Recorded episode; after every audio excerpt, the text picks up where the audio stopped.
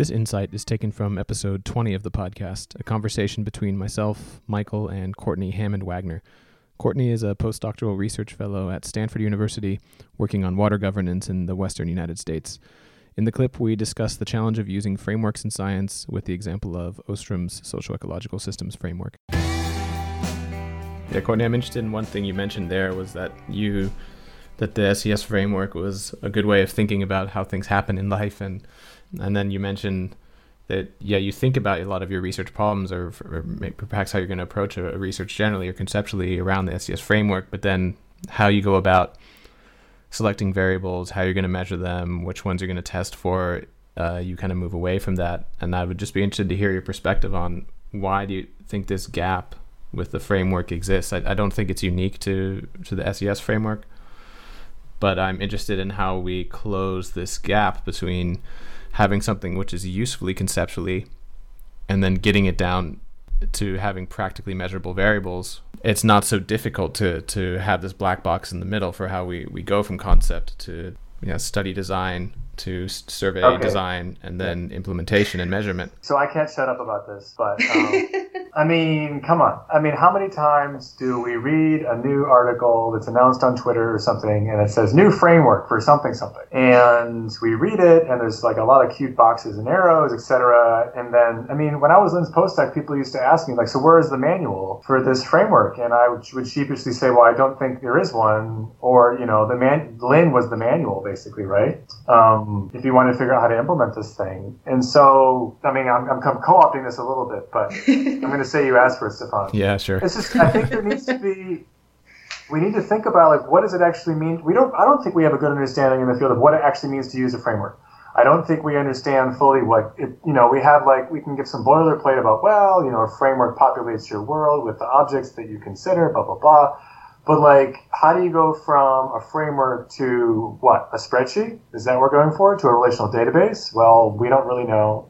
Do you just use it qualitatively? I mean, I saw there's this really underdeveloped discourse, I would say in environmental social science almost broadly about like, you know, well, we test theories.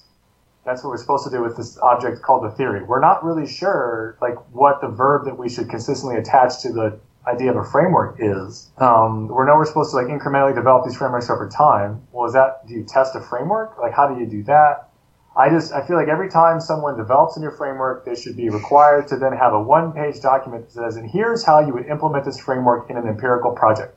This is how this integrates and engages with this narrative of science that we are trying to buy into. And if not, then what are we using it for and how? Because it's anyway. I'll stop. No, it's it's, uh, it's exactly the the issue. But yeah, Courtney, I'm interested. What, what do you think? Yeah, I mean, I I, t- I totally agree. Um, and I would so I would say I haven't I haven't moved away from that second piece, like from the operationalizing it. I definitely do want to continue to use it in that way. Um, I just haven't quite gotten there in this work yet of whether that's going to be the defining frame. Um, but I would say I spent maybe maybe the unfortunate thing, Michael, is that with you introducing me to this framework, you also introduced me to that struggle that you just described. And uh, I spent most of my PhD in that. um, Welcome. And yeah, yeah. I think where, you know, and it was interesting because I really did feel like, you know, I was like Googling every paper that has ever used the framework and just trying to dissect what they did and how they did it. And, and ultimately, I sort of came to my own approach for better or worse.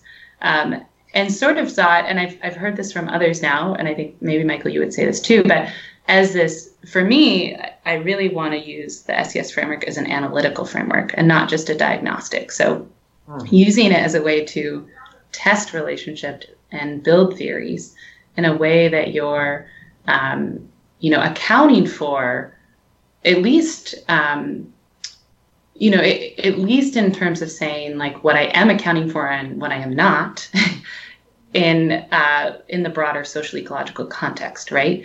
And so trying to be explicit about which variables are varying and which variables you're trying to hold constant and which are not the focus of the study and might have been, um, you know, they might be touched on in terms of uh, context that you can't control for or or things to further investigate later. But what I was really focused on, and this is what my approach to the SES framework is to drive a question through it. And so mm-hmm. I was interested in the question of how do how does the difference in rule structure shape on-farm behavior? And so I saw on-farm behavior as that that sort of nutrient management within a farm system as my action situation, which is a little bit funky and this is maybe my biggest insecurity in terms of how I applied this because it's it's sort of it's individual behavior. It's not necessarily mm. um, uh, your your you know interaction between two actors. Right. Although if you abstract, it's many actors across the landscape are making these decisions in concert almost, right? Um, and that it's the outcome of all of those that matters in non-point source pollution, where you have you know nutrients running off of farms or leaching into groundwater. And so I took this question of so if we vary these rule structures, then what happens to the behaviors?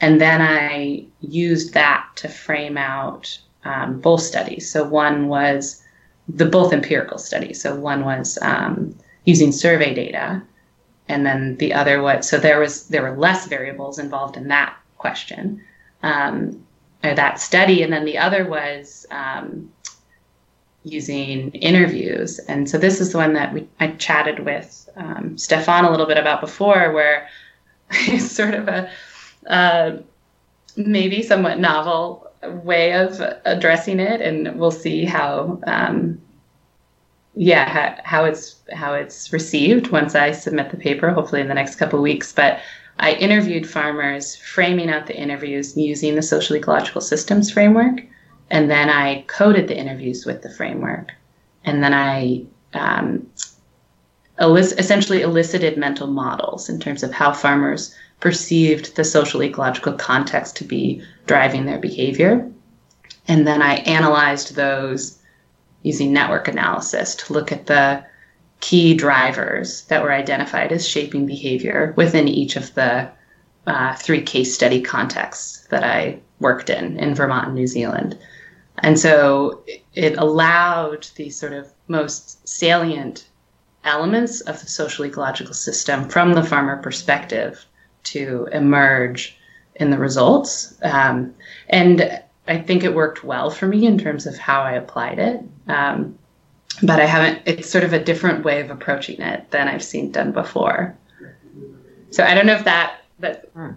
sort of yeah. answers the broader question of how I approach the framework, but that's I I definitely see it as a um, sort of a guide, like a guide for then driving a question through. Yeah, that's super interesting. As a lot of the debate is, as you said, Michael, I think that's what most people think is that it, you know there is no manual, and it's a, this is a very critical gap which which needs to be addressed. But as I was listening to you talk about what you did in this project, Courtney, it, it, it was the same for, for a few of the projects that I've done. And I think the other side of the coin is that it forces a lot of methodological innovation in connecting a lot of different mm. things because you say, okay, we have now this framework. How do we pair that with different data collection methodologies? That's going to give us different types of data.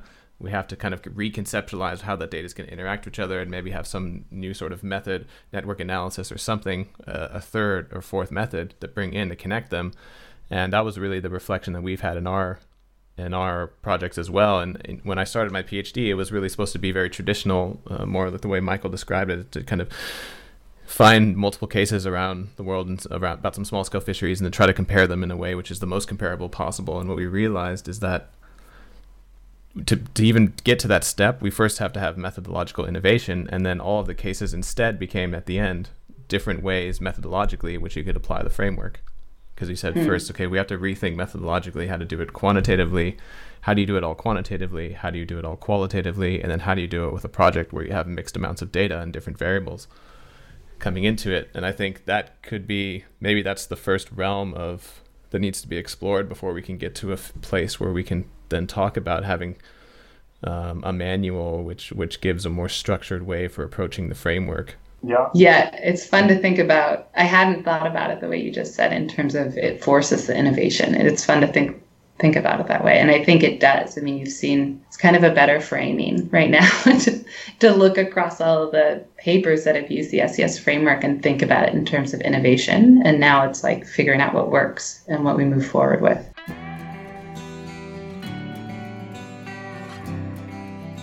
If you enjoyed this insight episode of the Finding Sustainability podcast, you can listen to full interviews with all of our guests in the podcast feed. You can also find us on Twitter at find underscore sust underscore pod, or you can visit our website www.essnetwork.net forward slash podcast. The podcast is available on Apple Podcasts, Spotify, Google Play, and Stitcher, and can be streamed from our website.